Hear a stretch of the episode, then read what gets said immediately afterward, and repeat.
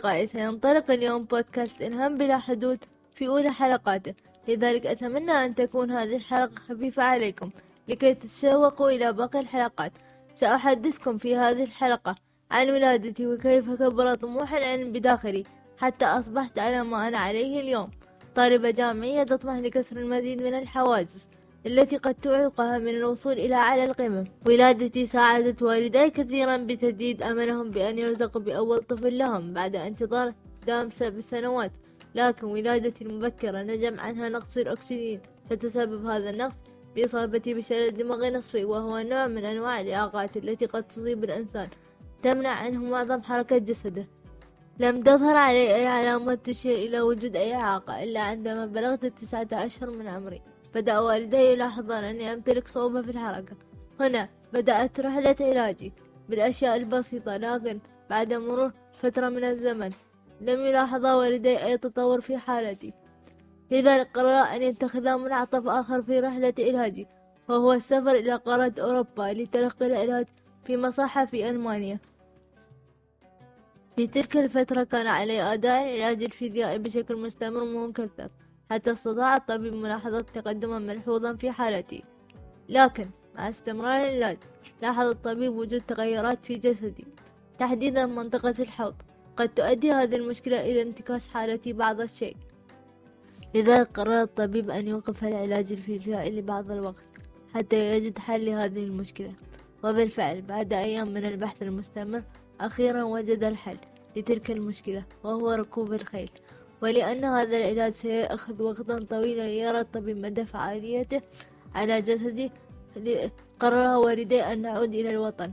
لكن استمرت زيارتي لقارة أوروبا وتحديدا ألمانيا بين الفينة والأخرى.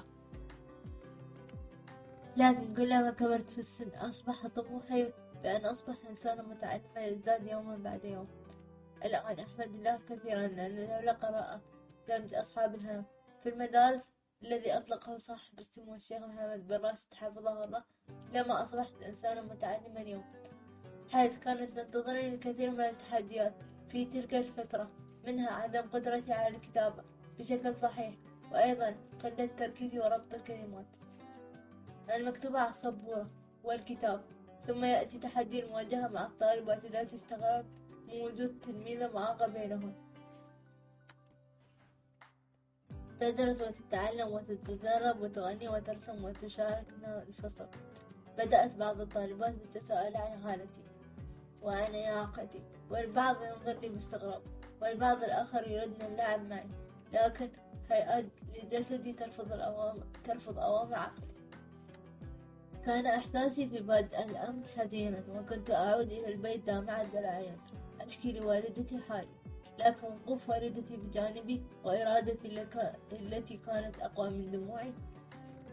حيث اكتشفت لاحقا بأن الإعاقة ليست في, في العدم في, في العدم القدرة على الحركة بل بأن لا أبقى معاقة العقل ودفعت نفسي في خصام العلم والدراسة وأثبت للجميع بأن إعاقتي لن ولم تكن أثر في طريقي. قررت التوكل على الله فكنت الطالبة المتفوقة دوما بل كنت أيضا المعين لصديقاتي وساعد في فهم بعض الدروس من خلال الأعمال الأعمال والأنشطة الفصلية في الصف الرابع الأساسي استحقت بالجدارة اسم الفائقة والمتفوقة أكاديميا حيث أني حافظت على تفوقي من الصف الأول للصف الرابع. كما لم أغفل عن المشاركة في العديد من المحافل الإجتماعية فكنت عضوا ناشطا في المدرسة من خلال المشاركة في الأنشطة الموسيقية والفعاليات المهمة داخل وخارج المدرسة منها رفع دو... علم دولة الإمارات العربية المتحدة مع سمو الشيخ محمد بن راشد المكتوم حفظه الله. وهناك العديد من الفعاليات التي أثرت في تأثيرا كبيرا. من الجانب الشخصي والاجتماعي حيث أني لا أقدر على نسيان فعالية واحدة بالأخص حتى يومنا هذا. كما شاركت في العديد من المسابقات العلمية والأدبية والفوز في بعضها على مستوى الدولة وشاركت في جائزة حمدان بن راشد للتعليم المتميز. وحصلت في السنة الأولى فقط على شهادة مشاركة ولم أحزن. بل شاركت في 2015 مرة أخرى. في جائزة حمدان بن راشد آل مكتوم للتعليم المتميز. والحمد لله نجحت. وحصلت على لقب أول طالب من أصحاب الهام. حاصلة على جائزة حمدان بن راشد لفئة الطالب المتميز.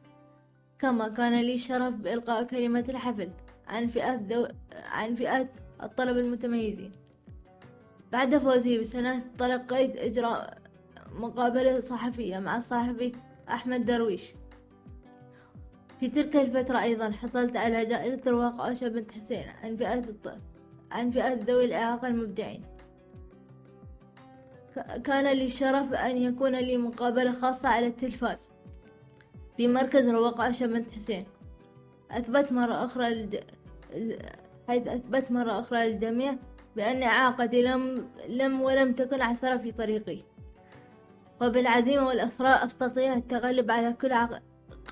كل عقبات الحياة والنجاح في كل على نهاية 2016 كانت هناك نقلة نوعية في مجال دراستي حيث انتقلت من مدارة الغد إلى برنامج العلوم المتقدمة بعد إجراء اختبارات قدرات في كافة العلوم المتقدمة. بعد ذلك بدأت الإجازة الصيفية للعام الدراسي قضينا الإجازة الصيفية في البلاد. بسبب مشاكل متعددة وكان هذا سبب آخر لعدم قدرتي على السفر. للحصول على العلاج الفيزيائي المكثف. لكنني ظللت أرتاد المستشفى للحصول على العلاج الفيزيائي البسيط. مما أتاح لي الفرصة لقضاء العطلة الصيفية لأول مرة مع عائلتي. بعد سنوات من العلاج خارج البلاد. وعندما كانت الإجازة الصيفية على مشارف الانتهاء ظهرت نتائج اختبار القدرات في كافة مجالات العلوم وكنت أنا من الطالبات المؤهلات لدخول البرنامج. لكن بعد ذلك كان علي الذهاب إلى المدرسة المتخصصة للبرنامج لإجراء بعض الاختبارات البسيطة الأخرى ليتأكدوا من مؤهلاتي للمرة الأخيرة. والحمد لله تمكنت من اجتياز هذا الاختبار أيضا وتم قبولي في البرنامج حيث أني كنت من الطالبات من طالبات الدفعة الأولى اللواتي تمكنت من دخول البرنامج. وكان هذا البرنامج عبارة عن تحدي بين الطالبات المتميزات لكن كل واحدة منهن كان لديها طريقتها للتعبير عن ذاتها وعن قدراتها التي تمكنها من دخول البرنامج المتميز عن غير ومن حزن حظي تمكنت من خوض هذه التجربة على مدار سنتين. والحمد لله تمكنت من التخطي السنة الأولى بنجاح. نهاية هذه الحلقة أريد أن أسلط الضوء على أول مماضة لنا في بودكاست إلهام بلا حدود. تقول هذه الومضة الشغف هو ربيع القلوب فكلما زاد شغفك في شيء تحبه زاد ربيع قلبك. فما رأيكم أنتم؟ اتركوا لي رأي رأيكم في التعليقات. دمتم في أمان الله أراكم في حلقات أخرى.